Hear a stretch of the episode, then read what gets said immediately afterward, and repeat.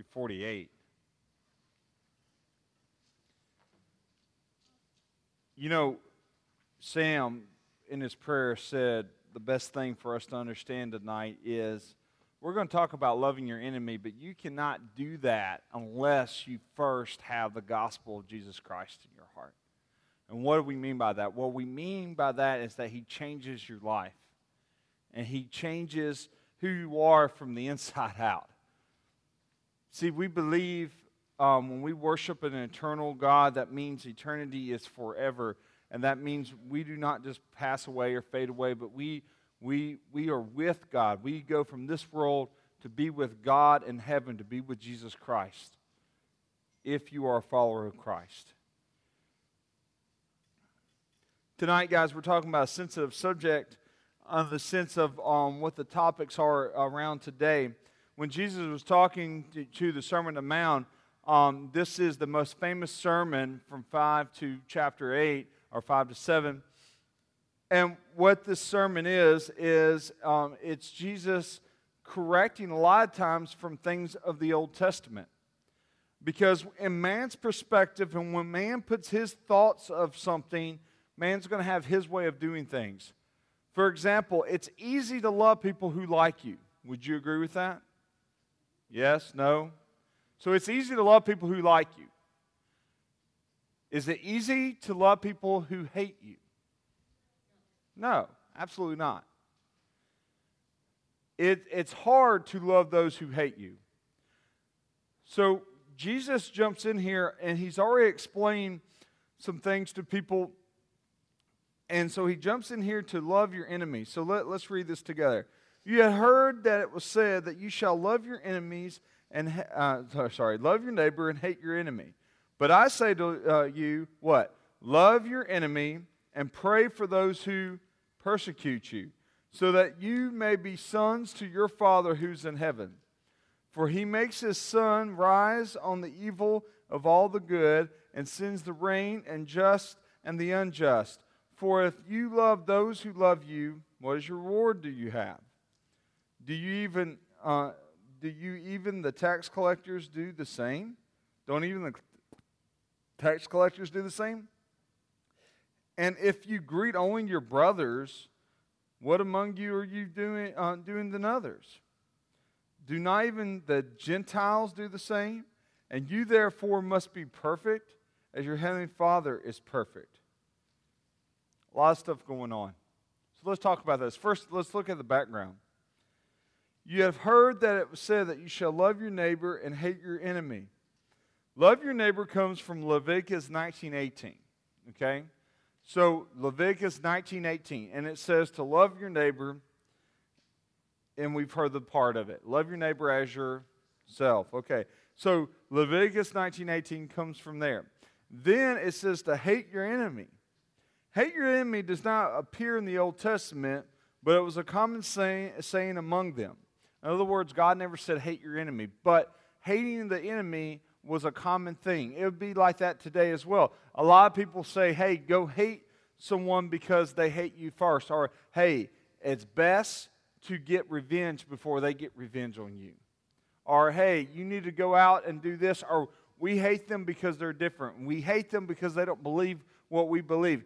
And we live in a society that that, that I laugh about a lot of times that says that it takes intolerance, that it takes uh, they want people to be different, but when anyone is truly different in our society, they tend to hate them.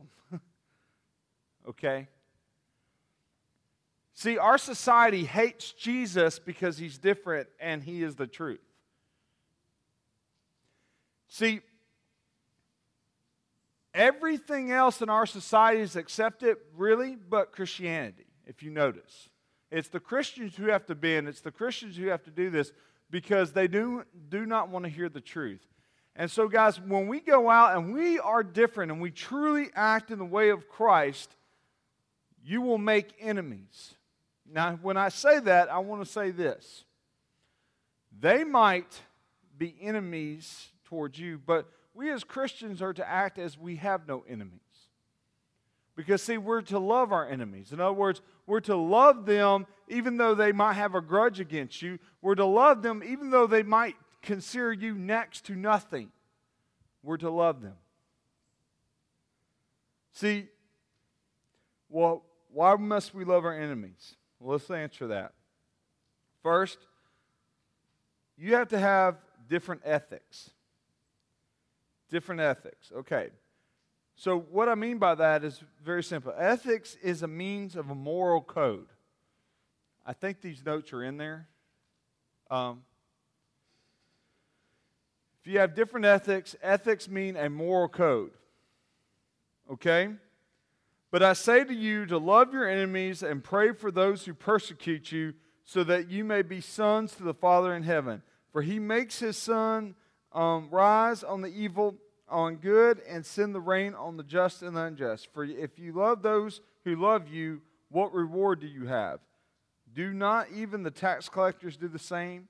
And if you greet only your brothers, what more are you doing than others? Do not even the Gentiles do the same? You have to have different ethics. So, in that, what's the first thing? Well, the first thing we have to understand in ethics first, you're different in moral ethics. Christians must love their enemies. Otherwise, there's no difference between them and the tax collector and them and the pagans, and pagans being uh, of other religions or other things. Two groups classically despised by Orthodox um, Jews is tax collectors and Gentiles. The first were working for the Roman, and, uh, and uh, the tax collectors wrote, worked for the Romans, and they collected um, from their own people, and they usually collect it more than they need it. And the second, the Gentiles, is because of their false religion. But almost all people look after their own. The true test of a genuine follower of Christ is how the believers will treat those whom they are naturally inclined to hate or who mistreat them or persecute them. See, that's how you know if you're a Christian. That's how you know a follower, is because no matter how the people may treat us, no matter how they might persecute us, we're going to love them anyway. Because why? Because when we're in Christ, do we have an old nature or a new nature? New which means we're now a new creation, correct? Which means we can do things that we were never able to do before. See, like me, I was raised up in a very racist society. I was, I was raised to be better than another group. That's how I was raised. Now, you were not probably raised that way, but that's how I was raised. But see, something happened to me. I knew growing up that it didn't feel right. It wasn't what the Bible was teaching. So when I grew and as I became a man and made my own decisions and looked at the Bible, I went, that is completely wrong. And even though it was taught that was right, it was completely unethical, completely wrong. And what God teaches us is that we love people. See, I don't think you can be a Christian and breed hate for others. I just don't think that happens. See, there are going to be people who are going to mistreat you. I told you the story last week of the Roman Empire and when they were uh, when when the plague was coming. I'm going to pretend BJ has the plague, and instead of running away like most people would run, they were running to him and loving him where he was. And what happened? Many people did die because a plague is contagious, um, hence the name plague. Um, the but they were loving him and they were ministering to the people to the point that it made the Roman Empire nervous because they were looking after themselves and, and their own, but the Christians were looking out for others. See, the Romans were killing the Christians at that time, by the way. But instead of running away in a time of need, they ran to because they did not see them as their enemy. They saw them as a friend. Whatever emotions may be involved, love here refers to a generous, warm, costly, self sacrificing for another person. And see, for some of you, enemies may be clearly defined and some may not. Some of you might feel like you even live in the house of your enemy. Well, what do I mean? You know, I know that some I was brought up in a very loving family, but I know that others who are good friends of mine who were brought in homes where their parents very much mistreated them. They would beat them, they would sexually assault them. There's thousands of things that we could talk about. And as they got older and as Christ began to work with them, I think one of the most beautiful, freeing things for them is they went to those people and they loved them despite of what happened to them and gave them forgiveness. And let me just tell you, I have no clue how hard that is, but I can only imagine. And it was freeing for them because they no longer thought their father or their mother or their aunt or their uncle, and sometimes even their brother or their sister, was no longer their enemy, but they looked at them and loved them despite of what happened. Ken, are you saying that that's an easy thing? I, I, I no, I know it's hard, but when we begin to love others in spite of our hard difficulties, I mean, think about the Christians in the early church. These people were killing them but yet they ran to them in a time of opportunity to show Christ. People who so loved and greet their enemies and pray for their persecutors prove themselves to be, uh, to be those that in verse 9 here who are growing conformity to the likeness of their heavenly Father. Verse 45. To grow in the conformity and the likeness of their heavenly Father. What one of the greatest things that you could have to teach others at your school, because if you want to see um, cliques and society split and all different groups, go to high school. I mean, you see it everywhere. I mean, there's all types of things, okay? Uh, and let me just tell you, it has not changed since I've graduated in 1999. I'll walk in as a coach and it's still the same, okay? I'm like, it's so funny. There's different faces, but, you know, different names. We had different groups that y'all don't have, and y'all have different groups that we do not have. We had a group called the Rednecks. Y'all do not have that. Be thankful. Um, and no, not your pretend rednecks, real rednecks, okay? And uh, so with gun racks and spitting tobacco, and all good things. Um, so you know, you you had you had all these groups and stuff, and, and some people didn't like some people, and some people treated some things. But when you begin to love them where they were, it began to change some things. Because why? You have a different ethic than them. You different moral ethic.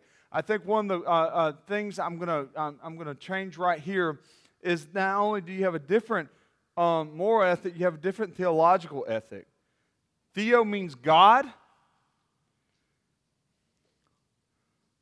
Logical or logi means study. So it means the study of God. So, but when someone says a different uh, uh, uh, theological ethic, it means that you, that you see things in a different light because you believe something very different than they do. Not just that you have a moral standard, but you have a religious standard between you and God.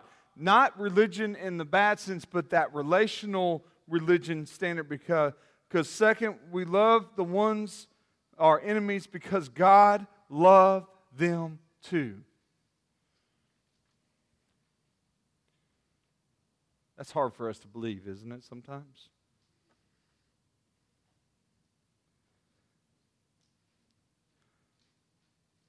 Among others, he demonstrated the love through common grace of all humanity in a good provision and nature. We see the sun shining, the rain falling. He talks about this throughout the verses. And do they not fall on all men, including, did not Christ die for all men to see? That we have a different, when I say all men to see, not physically that every person saw, but the demonstration of Christ. But we have a different theological ethic. I, I remember in school, um, what it was to love an enemy. And, and one of these enemies happened to be in middle school and high school, and um, and I and, and, and this guy continuously picked on me just constantly picked on me. And I got, you know, thrown against a wall, um, tripped. Uh, one guy, uh, the same guy threw a lunchbox in my face, just all types of crazy stuff. Constantly just got me in trouble, trouble, trouble, because we, we constantly were fighting. And, but I constantly prayed for him, constantly gave the gospel. I remember one day he turned me into the principal, and the principal called me in his office, and this is what I was in trouble for for being overly excited about Jesus. That's what the principal told me that I was in trouble for that day. And I had to call my parents to come and talk to me for being overly excited about Jesus in a public school. yeah. So, uh, so, so, you know, my dad's like, I don't know what to do. you know, uh, I, I, you know, uh, you know, kind of like, how do you get your kid to say no? Don't tell people about how to save their life. But this kid constantly did turn me in, and I prayed for him.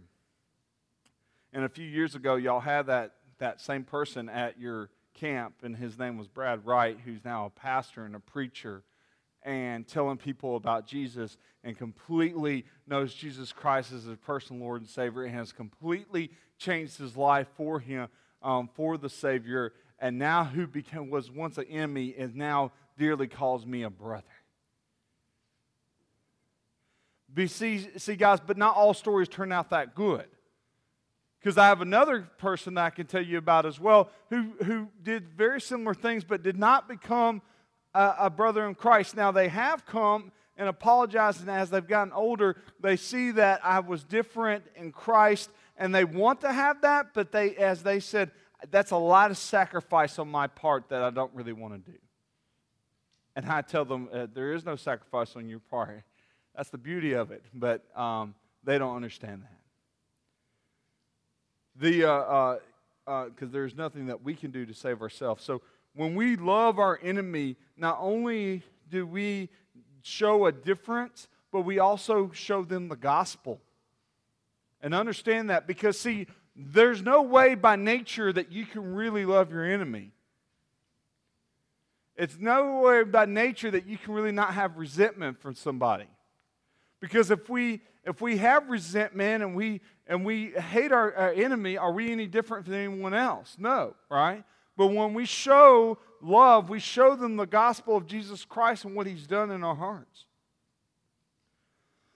So, what are you doing in school? What are you doing in your home? Are you showing people that you love them, even despite?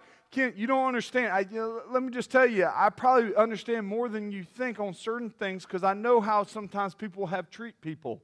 I've been one of them. I might not understand certain things, but I do understand what it is to be bullied and picked on. And you love them anyway, and what God can do because of that. And lastly, very simply, you have a different standard. Not only do you have different ethics, you have a different standard to live by. See, guys, we are, uh, we are, we are called to live differently. In a, in a society that claims to want to be different, it's just so funny. Everything that they want to be different, everybody jumps onto and it becomes a fad. I've always thought that was funny.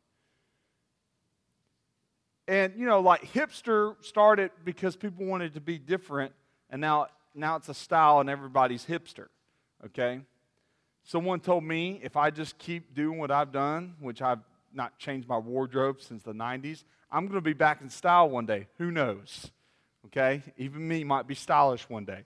But uh, I doubt it. Um, but when, but, but when you are truly different, you have a different standard. You know, we hear this that you're perfect here is better translated as mature. So a lot of people get confused with this word perfect, but it actually better translated mature, holy, loving without limits.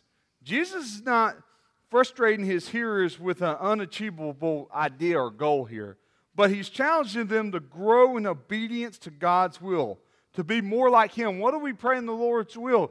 Father, let your kingdom come, let your will be done on earth as it is what? In Okay, what he's saying is that we will become an acting as within this, that we, that we see that God will reveal his things here as he would in heaven, that we will also the challenge here is that we will grow and be obedient to God's will and be more like Him, that we will mature in that. See, to be different does take a maturity, but see, the only way that you can be mature is because Christ first was mature. You know, we see here in the in 45, right? You therefore must be perfect as your heavenly Father is perfect. Again, it goes, you know love because you've been first loved. You know forgiveness because you've been first forgive. You can be mature and show people that matureness in Christ because you have seen that grace in you. But see, you can do none of this unless you know Jesus. See, Jesus loved you where you were. Jesus is asking nothing from you to be different, but see, what he did was he loved you so much, he came on this earth. He lived a life in which being you can never live, and he willingly put himself on the cross to die for our sins, to die for you, to die for me. Because, see, we've all sinned and fallen short of God's standard. And Jesus loved you so much that he did this. And see, the funny thing is, it says this if we are not for God, we are what? Against God. So therefore, before you knew Christ, you were a what of Christ? An enemy. And he got on that cross for people at the time who were enemies of him. And he died for you. But see, the story didn't end there. See, three days later, he arose again from the grave and defeating death once and for all. That's why we sing, Death, Where is Your Sting? Because it no longer has any sting. And because he has done that, and because uh, uh, uh, he now has commanded us, if you follow after me and you make disciples, you tell other people about me. And as you're telling people about Jesus, you're going to live different. You're going to love your enemies. You're going to put down prejudiceness. You're going to put down racism. You're going to put down um, bigotry. You're going to put down being jealous. You're going to put down people um, looking down. You know, even you right now, you might think you're just better than someone else. Let me just tell you, you're wrong. And as we look and as Christ sees and we see people in the eyes of Jesus and we love them where they are, See, some of us in here, we'll go, Yeah, Kent, I wish people would treat me different and things like that. Okay, then why don't you start treating people different? Start with the special education area at your school. Boom, he went there. Yep. Oh, it's different. Oh, hey, it's a little different. See, I don't have any issues. Well, let's talk. No, I'm just kidding. Um, we think it's so easy. Why aren't people loving us? But yet we're not showing the love of Christ to them. Or we'll think, hey, that's good for us, but that's not good for others. See, here, here's the beauty, guys. The gospel is to be for everyone. And we're to share that Jesus Christ has come. And he offers salvation for you and for you and for me and for that guy who we think can never change, but later, because you can't change him, but God can, he might become an amazing pastor who teaches other people about Jesus. Remember who Paul was, right? Who was Paul first before he became the amazing apostle he was? He was the what of the church, the persecutor of the church, and God changed him. Pretty cool. Who was Peter and John, James and, and Andrew? They were considered uneducated, but yet, what does the Bible say? You're telling me he uses these uneducated men to teach the world? Yeah, he did. He used a 14 year old to take down a giant? Yeah, he did. He used a 13 year old to bring into the King of Kings and the Lord of the Lord? Yeah, he did. What is him making it stop? From him using you. He used an 18 year old girl to change the mind of a king to save her, uh, her people. That's called Esther. Esther. What's stopping to use you to love your enemy, to love the people around you, and show a difference of Christ. That's the challenge tonight. We're going to pray. I'm going to have Sam come, and I want you to respond. I, I, I think the gospel has been clearly shared, and if God is speaking to you, um, please come and talk to us. We'll be glad to share and pray with you. Father, we love you. We thank you for who you are. We ask you right now that you'll forgive us where we have failed you. And we ask that we come with broken hearts and broken minds. And putting down anything that may be keeping us from talking to you right now, Father, that we just put it all here for you and say, God, let us bring it to you. Let this not be a show, but let this be genuine and real. Let us just join in our voices and join in this time of worship. In your name, amen. Stand and worship with us.